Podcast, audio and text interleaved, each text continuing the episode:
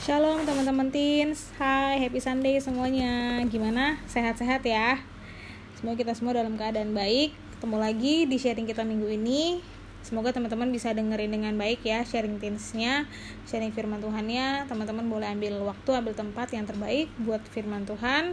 Sekali satu minggu kita boleh mendengarkan firman Tuhan. Jadi biar firman Tuhan kita pada minggu ini, pada hari ini Boleh menjadi berkat, boleh menuntun kehidupan kita Semakin boleh berkenan di hadapan Tuhan ya. Oke teman-teman, kita sebelum mulai Kita doa dulu yuk. Doa ya Yuk sama-sama kita berdoa Bapak. Terima kasih mengucap syukur Tuhan untuk hari ini. Tuhan berikan kami hari yang baru Tuhan berikan kami minggu yang baru Tuhan Untuk boleh kami jalani. Terima kasih. Kau berikan kami kesempatan sekali lagi Untuk boleh sama-sama sharing Mengenai firman-Mu Tuhan. Biar kiranya Tuhan boleh berikan kami hikmat Pengertian ya Bapak. Biar firman yang boleh Tuhan sampaikan lewat uh, hambamu ini Tuhan Yesus boleh menjadi rema Tuhan, boleh menjadi kekuatan dan boleh kami pahami Tuhan dengan mudah sehingga kami juga boleh mempraktekannya Tuhan dalam kehidupan kami sehari-hari. Kami serahkan semuanya ke dalam nama ke dalam tanganmu Tuhan Yesus. Dalam nama Tuhan Yesus kami sudah berdoa dan mengucap syukur. Haleluya. Amin. Oke.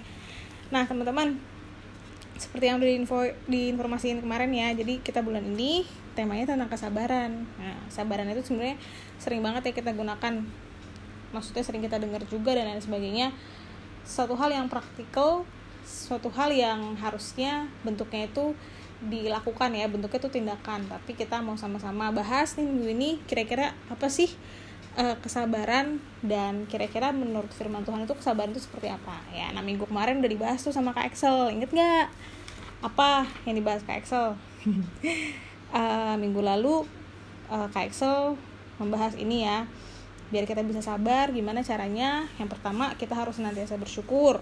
Yang kedua kita harus berusaha memahami tujuan Tuhan dari apa yang kita hadapin ketika kita harus bersabar. Dan yang ketiga kita mengingat janji Tuhan. Karena dalam kesabaran uh, Tuhan akan menyatakan janjinya. Kalau kita sabar menanti janji Tuhan janjinya itu akan diwujudkan dalam kehidupan kita. Oke nah minggu ini sebelum kita bahas tema uh, minggu ini juga dan tema tentang kesabaran lebih lanjut, aku membacakan satu ayat nih buat kalian ya dari Efesus 4 ayat 2. Nih demikian firman Tuhan boleh dengerin ya.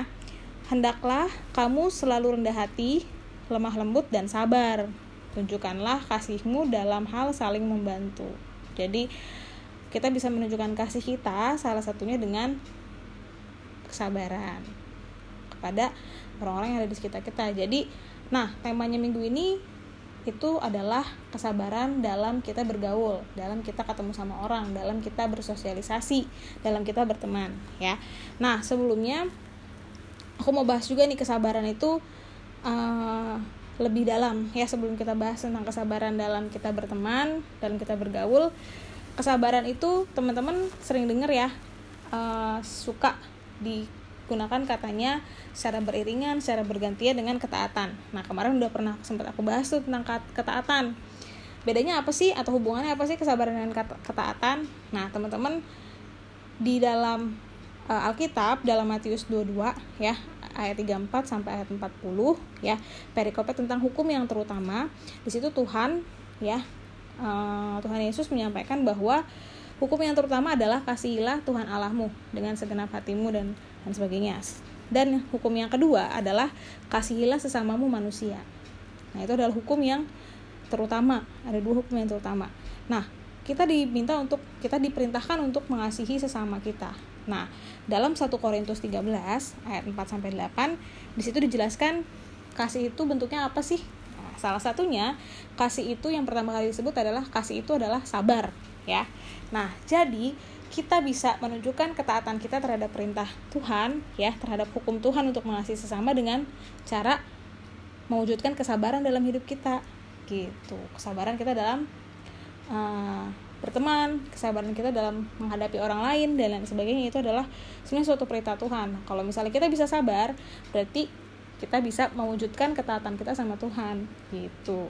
Nah kesabaran juga bukan hal yang kita dapat tuh dari lahir contohnya apa dari lahir?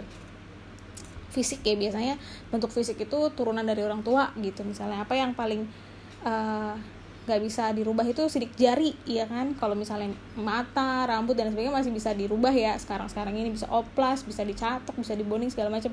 Tapi sidik jari deh yang misalnya nggak bisa diganti ya. Nah kesabaran itu bukan sidik jari teman-teman. Tapi kesabaran itu adalah suatu hal yang kita bangun yang kita latih yang kita asah jadi kalau teman-teman bilang aduh gue emang bukan orang yang sabar nih emang orang tua gue aja kagak ada yang sabar gitu orangnya nggak sabaran orang tua gue suka marah-marah jadi pasti gue orangnya juga pemarah. Nah, teman-teman bukan seperti itu, itu adalah persepsi yang salah.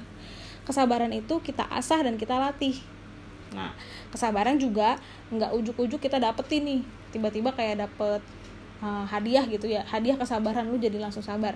Nggak kayak gitu teman-teman, tidak instan, ya, nggak sekejap. Kesabaran itu perlu waktu untuk diproses, untuk pelan-pelan meningkat, meningkat, meningkat, ditambahkan, ditambahkan, ditambahkan. Dan itu dilatih harus dari sekarang teman-teman. Jangan nunggu nanti udah tua udah nggak bisa ngapa-ngapain baru sabar. Ya iyalah kadang nggak bisa ngapa-ngapain ya baru bisa sabar karena jadi pendiam dan lain sebagainya. Tapi dari sekarang kesabaran itu bentuknya beda-beda bentuknya banyak. Nggak cuman diem aja ketika di di zolimi gitu ya kesabaran itu bentuknya banyak. Jadi bukan nanti nunggu udah tua tapi dari sekarang teman-teman kalian bisa melatih kesabaran. Selanjutnya kesabaran itu memperluas pengertian kita ya. Jadi kesabaran itu sebenarnya uh, membuat kita itu lebih apa ya lebih bijak lebih pinter. Pinternya bukan dalam hal pelajaran sih sebenarnya dalam hal kehidupan ya.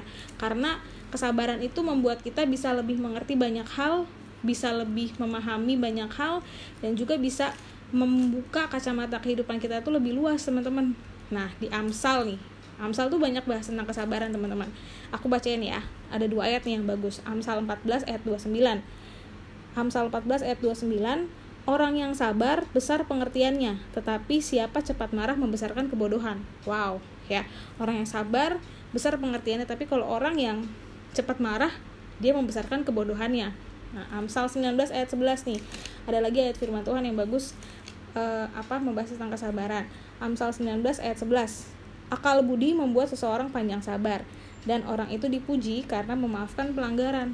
Nah, jadi sebenarnya orang yang memaafkan, orang yang sabar itu bukan orang yang lemah, melainkan orang yang hebat, orang yang terpuji. Dan akal budi itu bisa membuat kita panjang sabar. Jadi kalau misalnya kita bisa sabar, apa ya pengertian kita, pemahaman kita tentang orang lain, tentang keadaan itu akan lebih besar, akan lebih bijak akan lebih berhikmat gitu loh. Keren loh kalau misalnya kalian punya kesabaran yang besar. Nah yang terakhir kesabaran itu tentunya butuh pertolongan Tuhan ya. Nah karena uh, mungkin ada hal uh, ada saat-saat kita menghadapi suatu hal yang kita bisa hadapin gitu ya dengan cara yang tidak sulit. Tapi ada juga masa-masa di mana kita akan menghadapi satu hal atau menghadapi orang lain dengan uh, membutuhkan kesabaran yang besar ya kadang suka kayak nggak mungkin nih gue bisa menghadapi orang ini dengan kesabaran. Tapi tetap kita harus butuh pertolongan Tuhan ya. Dalam 2 Korintus 12 ayat 9 cukuplah kasih karuniaku bagimu kata Tuhan. Sebab justru dalam kelemahanlah kuasaku kuasa Tuhan menjadi sempurna. Jadi kita tetap harus meminta pertolongan Tuhan ya untuk kesabaran kita. Jadi nggak bisalah kita mengandalkan diri kita sendiri juga. Walaupun kita udah latih sedemikian rupa tapi dengan pertolongan Tuhan semuanya bisa menjadi sempurna gitu teman-teman nah lanjut dengan tema kita minggu ini kesabaran dalam pertemanan. Nah, biasanya apa sih yang kalian hadapin ketika kalian lagi berteman, kalian lagi bersosialisasi sama orang lain, ketemu orang? Ceritanya biasanya kayak gimana? Orang-orang yang menguji kesabaran kalian. Banyak ya.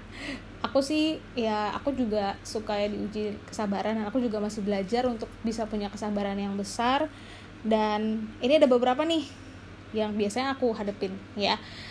Teman-teman boleh cerita nanti setelah dengerin sharing ini kalau misalnya punya cerita tentang orang yang menguji kesabaran kalian. Seperti apa sih biasanya ya kalau dalam sekolah dalam teman di rumah di mana aja deh. Ya kayak apa sih sebenarnya biasanya kesabaran kita diuji oleh orang lain.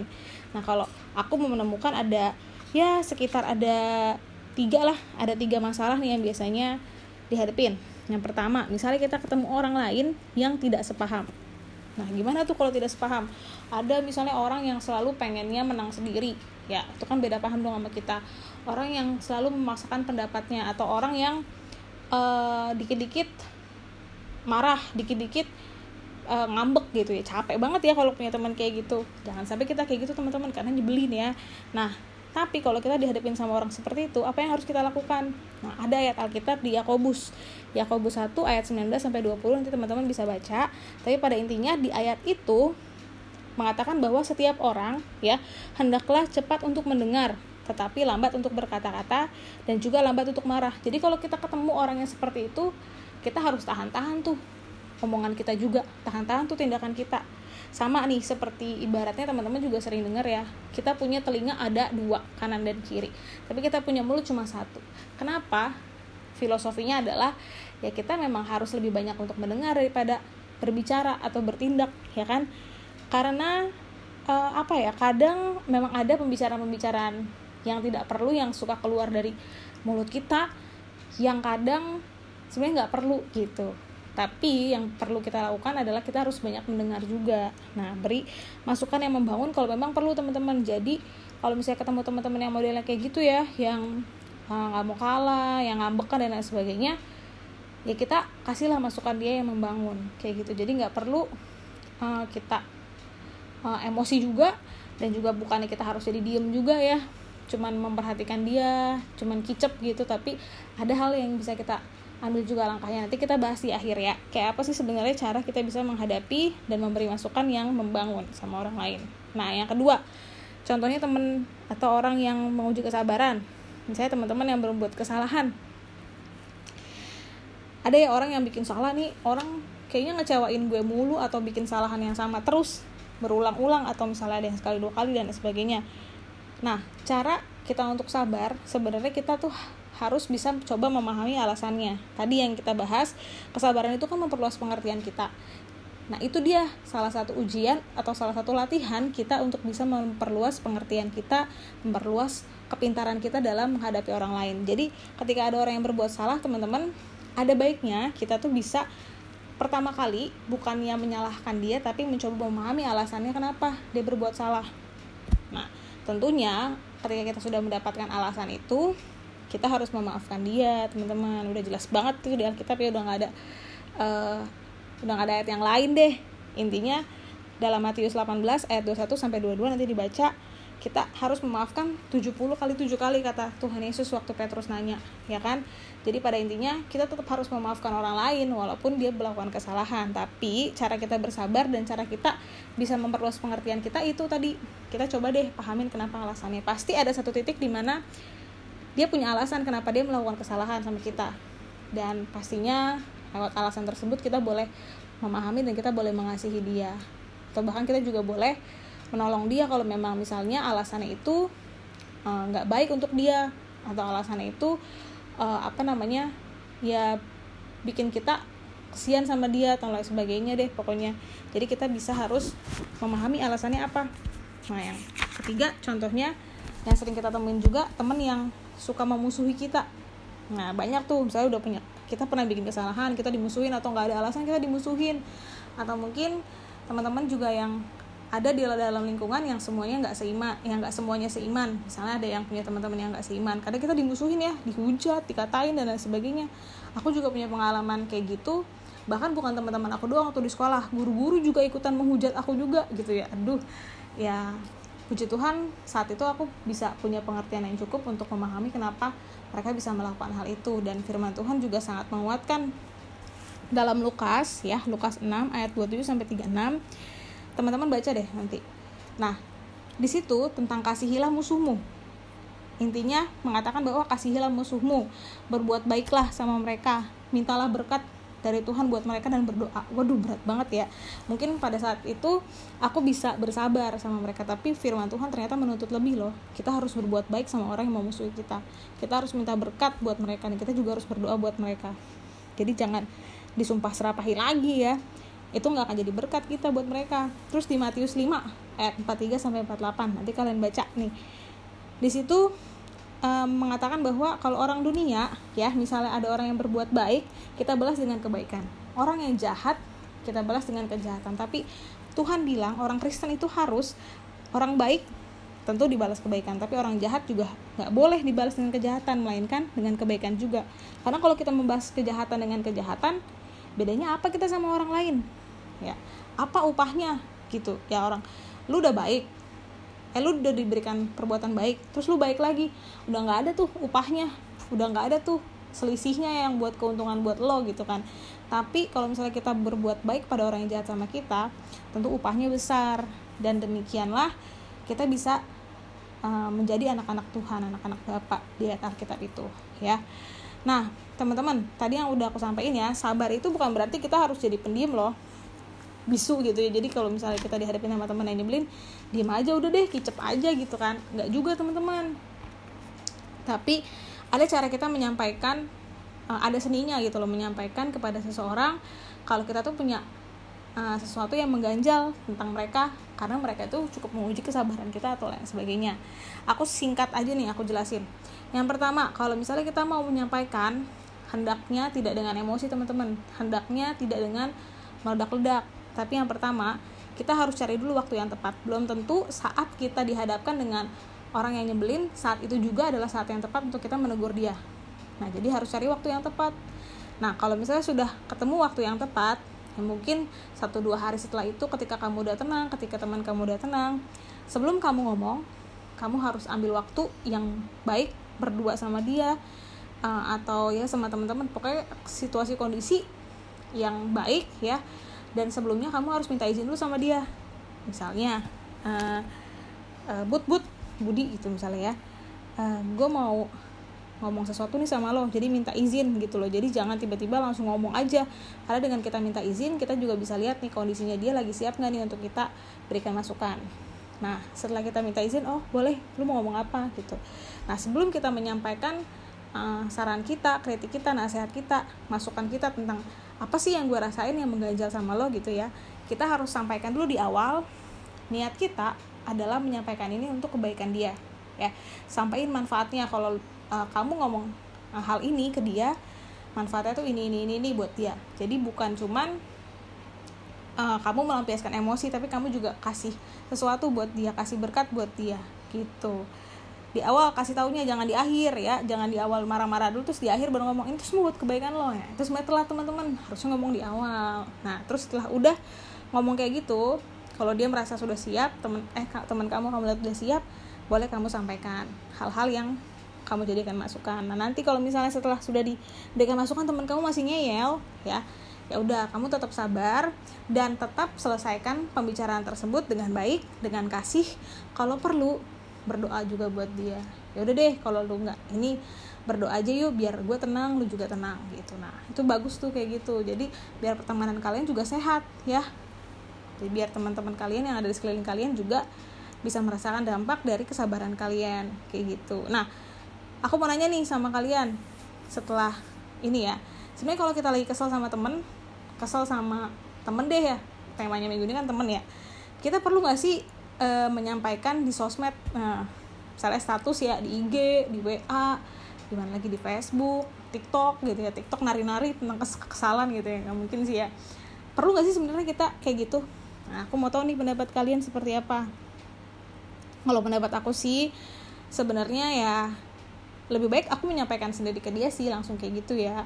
Karena kalaupun di sosmed belum tentu dia baca ya siapa tahu Tuhan tutup tuh matanya. Dia kagak buka-buka sosmed abis paket atau gimana.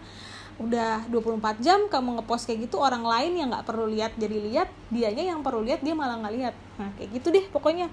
Nah kalau kamu pengalamannya gimana teman-teman? Pernah nggak dihadapkan dengan kenyataan seperti itu di kekesalan sama orang? Menurut kalian perlu nggak update di sosmed tentang kekesalan kita atau ketika kesabaran kita tuh diuji? Hmm. ya ada baiknya semuanya itu tadi ya balik lagi kesabaran itu kan memberikan kita pengertian. Jadiin kita lebih dewasa loh. Dan kedewasaan itu juga bisa jadi berkat buat orang lain. Ya orang lain bisa diberkatin bisa jadi terang.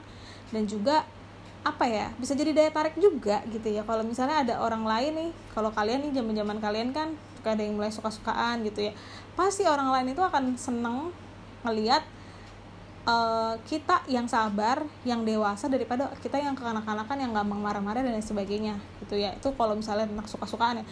Bahkan berteman juga gitu kalau misalnya kita ketemu sama temen yang suka marah-marah males banget ya temen ini ya. Pasti kan pengen temen yang sabar, temen yang kasih masukan membangun dan lain sebagainya. Itu akan bagus untuk pertemanan kalian ya. Oke, itu aja teman-teman sharingnya. buat minggu ini sebelum kita tutup kita doa ya Bapak terima kasih mengucap syukur Tuhan buat firman-Mu pagi hari ini buat kami. Biar kiranya kami boleh memahaminya Tuhan Yesus. Biar kami boleh punya kesabaran. Tuhan boleh ajarkan kami bagaimana Tuhan kesabaran yang Kau inginkan dalam kehidupan kami boleh kami lakukan sehingga hidup kami boleh menjadi berkat untuk orang lain boleh melakukan kehendak Tuhan dan juga uh, boleh menjadi suratan terbuka Tuhan buat orang-orang yang ada di sekitar kami, apa pun yang kami hadapi, kami percaya Tuhan akan berikan kami kekuatan, kesanggupan menghadapi semuanya Tuhan. Dan senantiasa Tuhan ingatkan kami ketika kami melakukan kesalahan sehingga kehidupan kami boleh semakin serupa dengan Engkau, semakin menyenangkan Tuhan, semakin ada dalam jalurnya Tuhan. Terima kasih Bapak, di mana pun kami berada, Tuhan sertai, lindungi, jauhkan dari mara bahaya dan sakit penyakit ya Tuhan. Sukacitamu, damai sejahteramu melimpah dalam kehidupan kami. Terima kasih Bapak, dalam nama Tuhan Yesus, kami sudah berdoa dan syukur, haleluya, amin. Oke teman-teman, di renungin ya, sharing tinsnya, dan boleh cerita kalau misalnya ada punya uh, pengalaman tentang teman yang menguji kesabaran. Oke, happy Sunday, dadah!